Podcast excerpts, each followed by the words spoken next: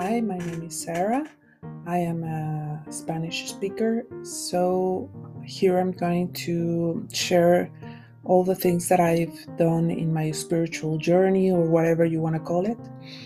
Um, I'll try to keep it short. On this episode, I want to share the phrase uh, charming, whatever charms you, whatever brings you joy.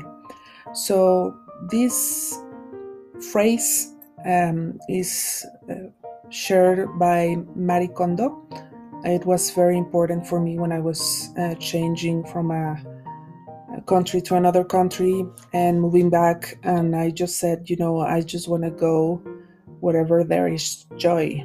And I know it's for furniture. You know, Marie Kondo is something about clothes and spaces. But I think it's, uh, at the basis of it, as she says, it's about our life. And this concept also is very uh, well known and mentioned in T M meditation, Transcendental Meditation. They talk about uh, that the mind is charmed by things, in this case, a mantra. So this is the concept I, I want to share with you.